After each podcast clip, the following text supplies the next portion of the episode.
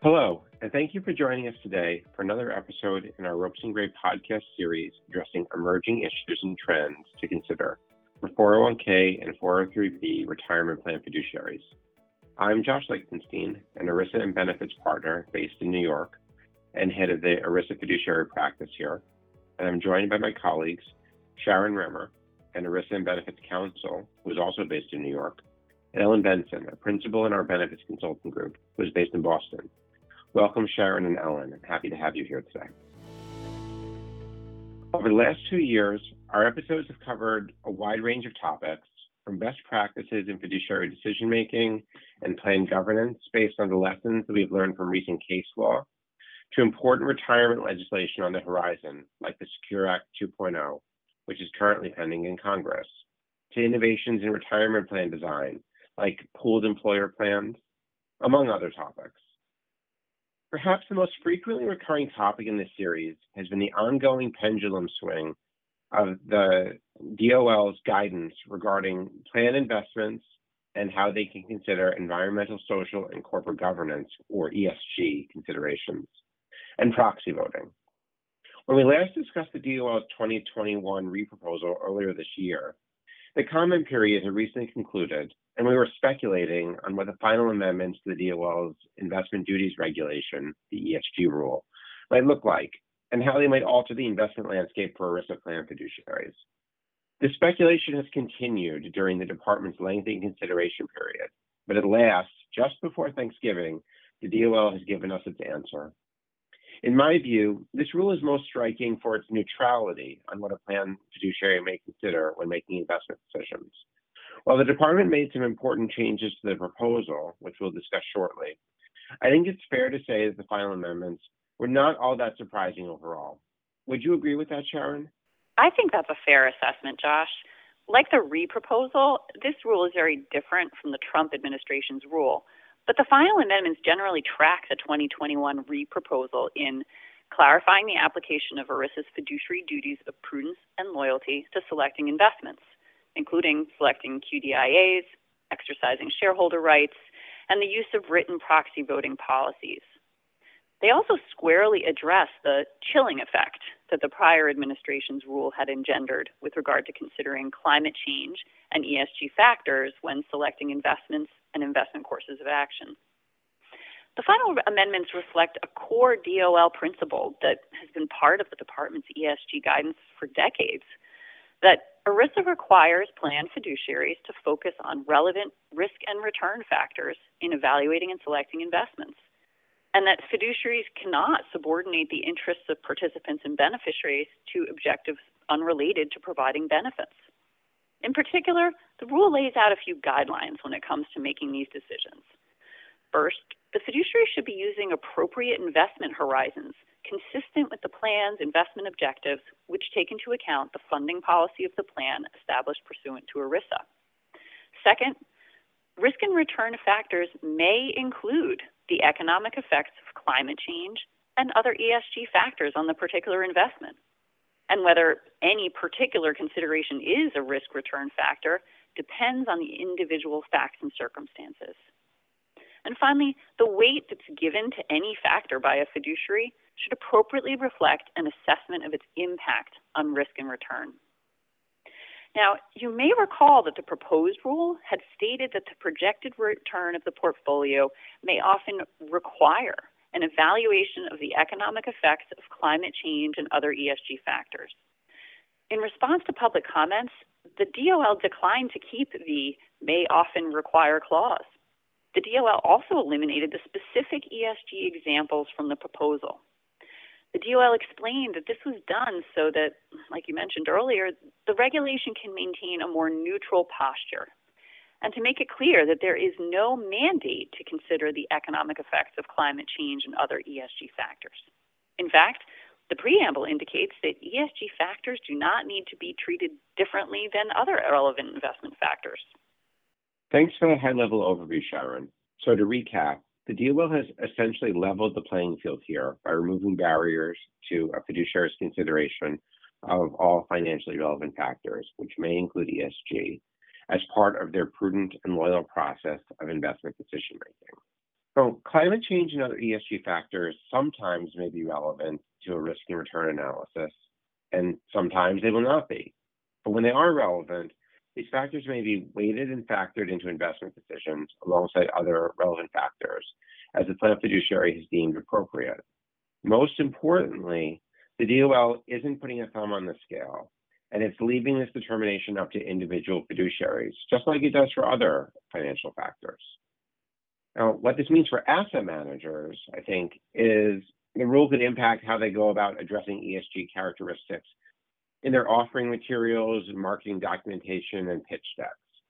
They can be more forthcoming about the ESG characteristics of a given fund or investment and how they tie into the fund's overall investment thesis than they could under the prior administration's rule.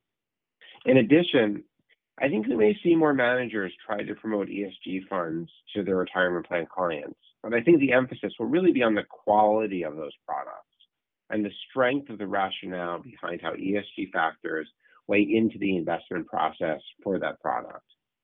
Now, Ellen, how do you think the final rule will change fiduciary behavior from the plan sponsor's perspective? Are you expecting investment committees are going to be clamoring to add new ESG options to the plan menus going forward? Along the lines you said, Josh, I, I, think this rule reverses the chilling effect of the 2020 rule and will allow fiduciaries and their investment advisors to openly discuss ESG factors during committee meetings as they see fit. As Sharon noted, with the removal of the presumptive may often require language that appeared in the proposed rule, the final rule really is neutral. So committees and their investment advisors will be able to develop their own approach to the consideration of ESG factors and ESG funds, much like they can and do on any other class of investment options. Moreover, for plans that already have one or more ESG funds in their lineups, which may have predated the 2020 rule, I think these amendments provide some reassurances to fiduciaries that these ESG funds can stay on the menu, assuming they remain prudent investment options from a risk return perspective. So, in terms of what will change, I expect fiduciaries will spend time in 2023 reacting to the final rule and developing their thinking around ESG investing in close partnership with their investment advisors. I'm not really expecting to see fiduciaries clamoring to add ESG funds to their plan menus, at least not in the short term. Fiduciaries will still face open questions, including whether and how to incorporate consideration of ESG aims in their investment process as well as an uncertain litigation landscape where plans are being sued not just for having more expensive funds in their menus, but also for offering low cost funds that allegedly underperform. As the DOL says in the preamble, the rule is not intended to channel assets into any particular type of investment or create a, an apparent regulatory bias in favor of certain strategies. Said differently, while the final amendments remove the perceived anti ESG bias of the 2020 rule, they do not go 180 degrees in the other direction either. As you and Sharon described, the DOL has taken a more balanced and neutral approach, which eliminates the prohibitions on plan fiduciaries from managing against or taking advantage of climate change or other ESG risk factors in selecting investments, but at the same time prevents fiduciaries from sacrificing investment returns or assuming greater risks as a means of promoting collateral policy goals. It's really only in the tiebreaker scenario where you have competing investments that equally serve the financial interests of the plan over the appropriate time horizon that fiduciary decision makers will be able to, but are not required to, look to other factors that are not relevant to a risk and return analysis. That is, factors that offer collateral benefits other than investment returns. How often this scenario will actually come up, though, is a different question. To build on what Ellen said, when it comes to assembling plan menus, what the DOL is ultimately saying here is that fiduciaries need to ask themselves how does a given fund fit within the menu to enable participants to construct an overall portfolio suitable to their needs, including allowing them to diversify their accounts? Moreover, how does a given fund compare to a reasonable number of alternative funds to fill the fund's role in the overall menu. Maybe there's a spot for an ESG themed fund in the plan lineup, which meets the needs of participants and serves a valuable role in the menu, but that will ultimately be a judgment call for the fiduciaries. Those are all great points, Sharon and Ellen. I, I think it's also important to remember that as with any other investment that's selected for a plan lineup, fiduciaries are going to have an ongoing duty to monitor them to ensure that they remain prudent and appropriate for the plan as compared to other alternative funds that could be available on the market. When a plan sponsor is choosing a fund in part of for its ESG characteristics, I think that means the sponsor needs to make sure that its diligence and monitoring process actually includes a review of whether the manager is living up to its statements on the use of ESG. This ongoing duty to monitor could present some unique challenges in the short term, while robust benchmarking data may not be widely available. So, at least at this stage, I think there are some additional challenges with respect to the diligent monitoring of ESG funds that a fiduciary should be aware of. It doesn't mean that they can't select this type of investment, they should be, but they should be thinking about these factors. I would also expect consultants to develop diligence and monitoring processes. As I said before, I think that in a lot of ways this comes down to quality. Plan sponsors will find well-performing ESG funds with compelling ways that the ESG factors help to drive performance or mitigate risk as much more viable options than funds that lack that strong economic justification for inclusion in the fund lineup for a plan. Now, I want to go back to the tiebreaker rule that Ellen touched on, though.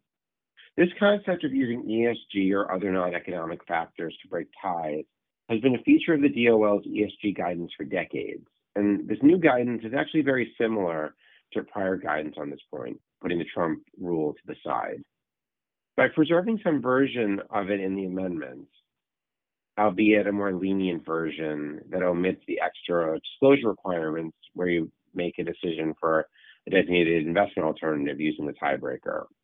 And I think the DOL has afforded plan fiduciaries a strategy for getting an ESG fund into the plan lineup. But as you mentioned, I wonder how often the scenario will actually come up. In the real world, ESG is normally included in an investment fund's process as a part of the return seeking strategy. So there should usually be an economic angle to consider. If I'm a plan fiduciary, I'd always rather find some way to differentiate between competing investments based on risk return factors, which may very well include ESG factors that have a risk return impact, and make a selection on that basis. That way, the tiebreaker standard can be used more as an alternative argument for making the investment decision, which can be kept in the fiduciary's back pocket in case of a challenge, rather than being the primary basis for making the investment decision itself. I agree with you and Ellen. How often will ties actually come up in practice?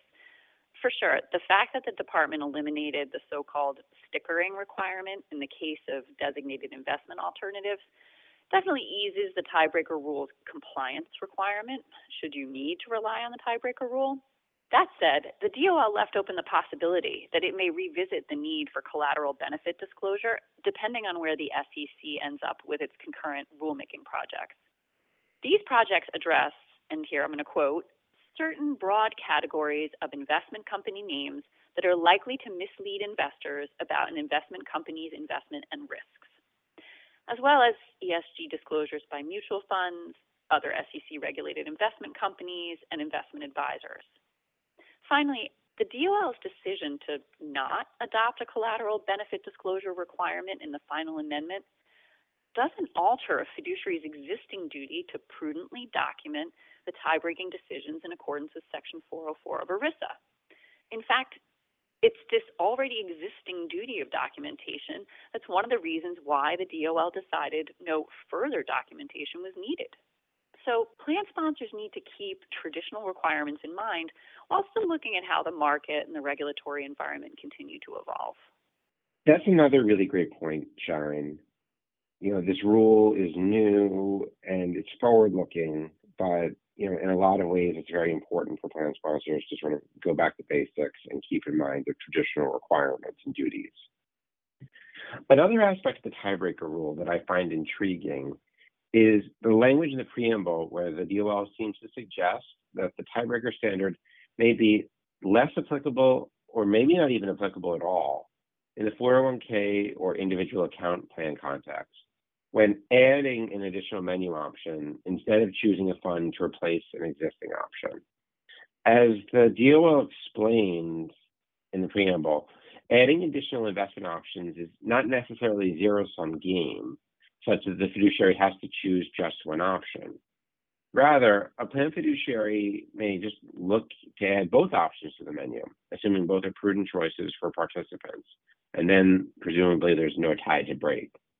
Ellen, what's your take on this language? Yes, that preamble language is interesting. It's a little hard to know what to make of it at this point.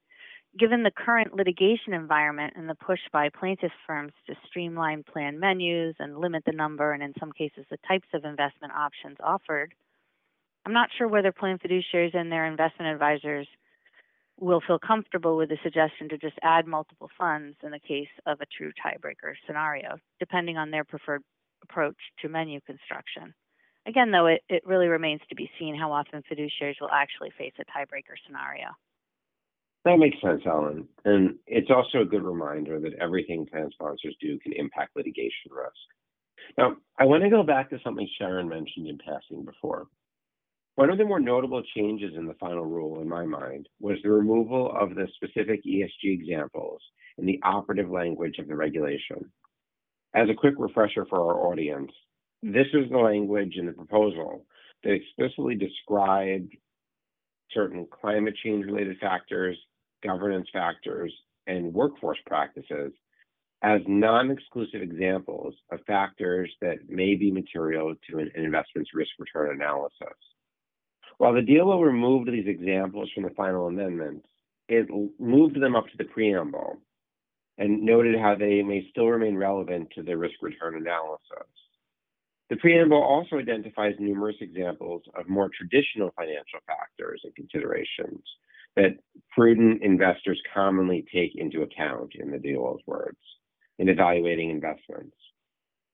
I wonder whether, in their effort to avoid creating a checklist, the DOL has actually effectively created a new de facto checklist for fiduciaries to consider. And I'm thinking about both plan sponsors and asset managers running ERISA funds here. In other words, will there actually be litigation risk if a fiduciary doesn't consider this list of factors enumerated in the preamble going forward? Looking over that list, I think most plan fiduciaries already utilize many of these factors to evaluate investments, so I don't think this language will really alter fiduciary behavior that much. But I can see that it could provide a sense of comfort in the absence of the true safe harbor in the final rule itself, that these are examples of factors a fiduciary can or should be considering as it is constructing a defined contribution plan's menu or determining a pension plan's portfolio. So we may see fiduciaries and their advisors seek to reflect their utilization of these factors in their governance materials. I think that makes sense.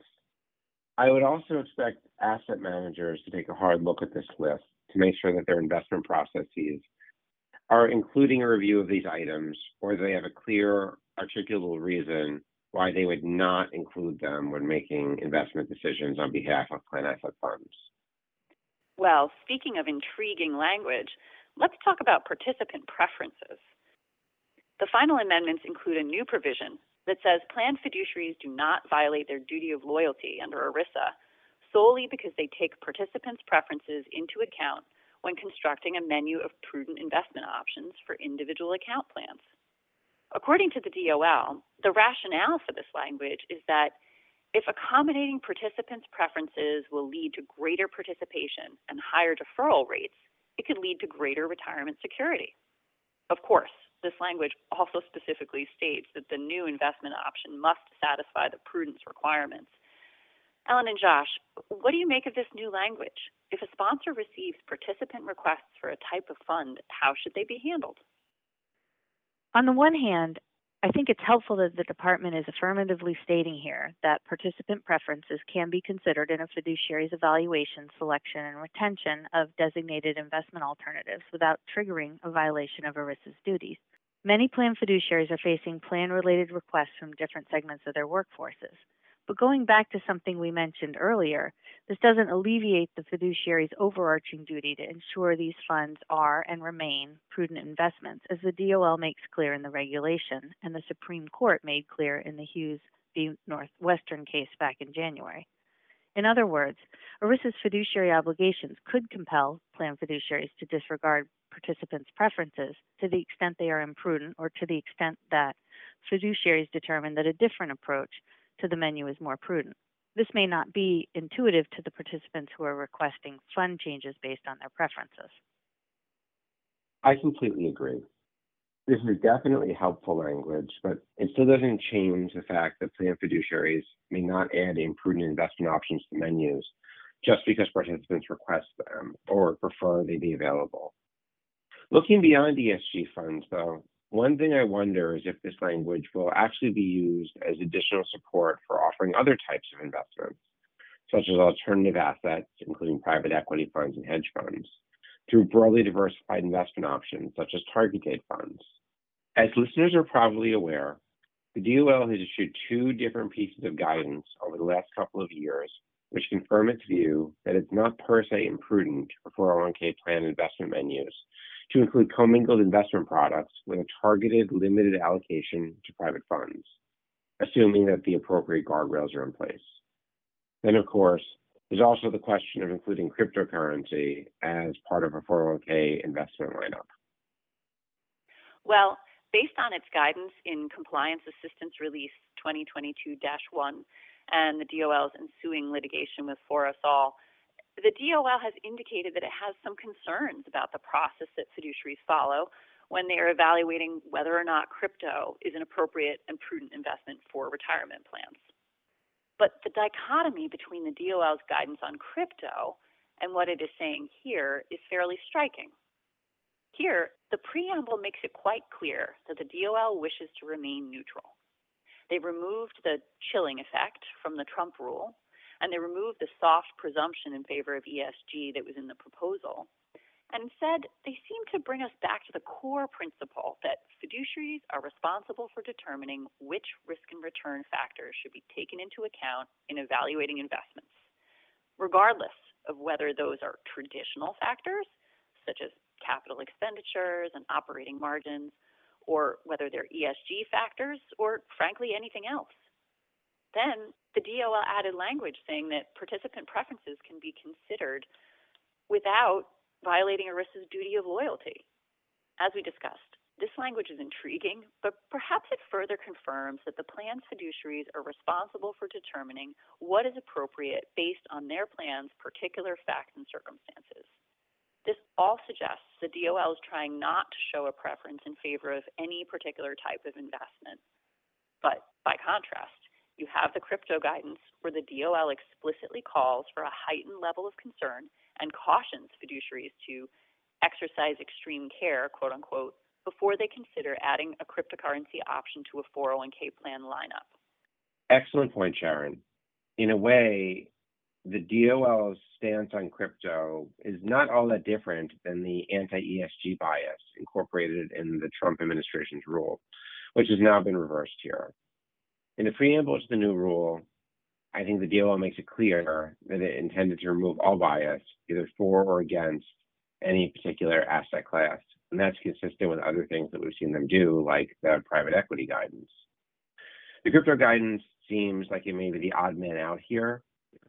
And the Department of Labor is still on record as taking a position about heightened caution or scrutiny, although the ongoing litigation you mentioned may result in the DOL abandoning that stance. Before we wrap up, I just want to spend a few minutes addressing the proxy voting provisions of the regulation. Now, the DOL largely left those intact from its reproposal. The rule, as revised by these final amendments, reiterates the department's longstanding position with the Fiduciary Act of managing plan assets that involve shares of corporate stock includes making decisions about voting proxies and exercising shareholder rights. Moreover, prudent fiduciaries should take steps to ensure that the cost and effort associated with voting a proxy or exercising other shareholder rights is commensurate with the significance of the issues of the plan's interest. In essence, fiduciaries should be prudent in incurring expenses to make proxy decisions and, wherever possible, rely on efficient structures such as proxy voting guidelines and proxy advisors as appropriate. Ellen, is there anything else you want to add on this? You mentioned using proxy advisors, and I think it's important to emphasize that proxy advisors are just another type of plan service provider, and as with hiring any service provider, a fiduciary should be using a diligent process that fully assesses and documents the qualifications of the provider, the quality of the services being offered, and the reasonableness of the fees charged in light of the services being provided. I think it is also worth mentioning the provision that addresses the proxy voting obligations of managers of plan asset funds or commingled vehicles that include the assets of multiple plans.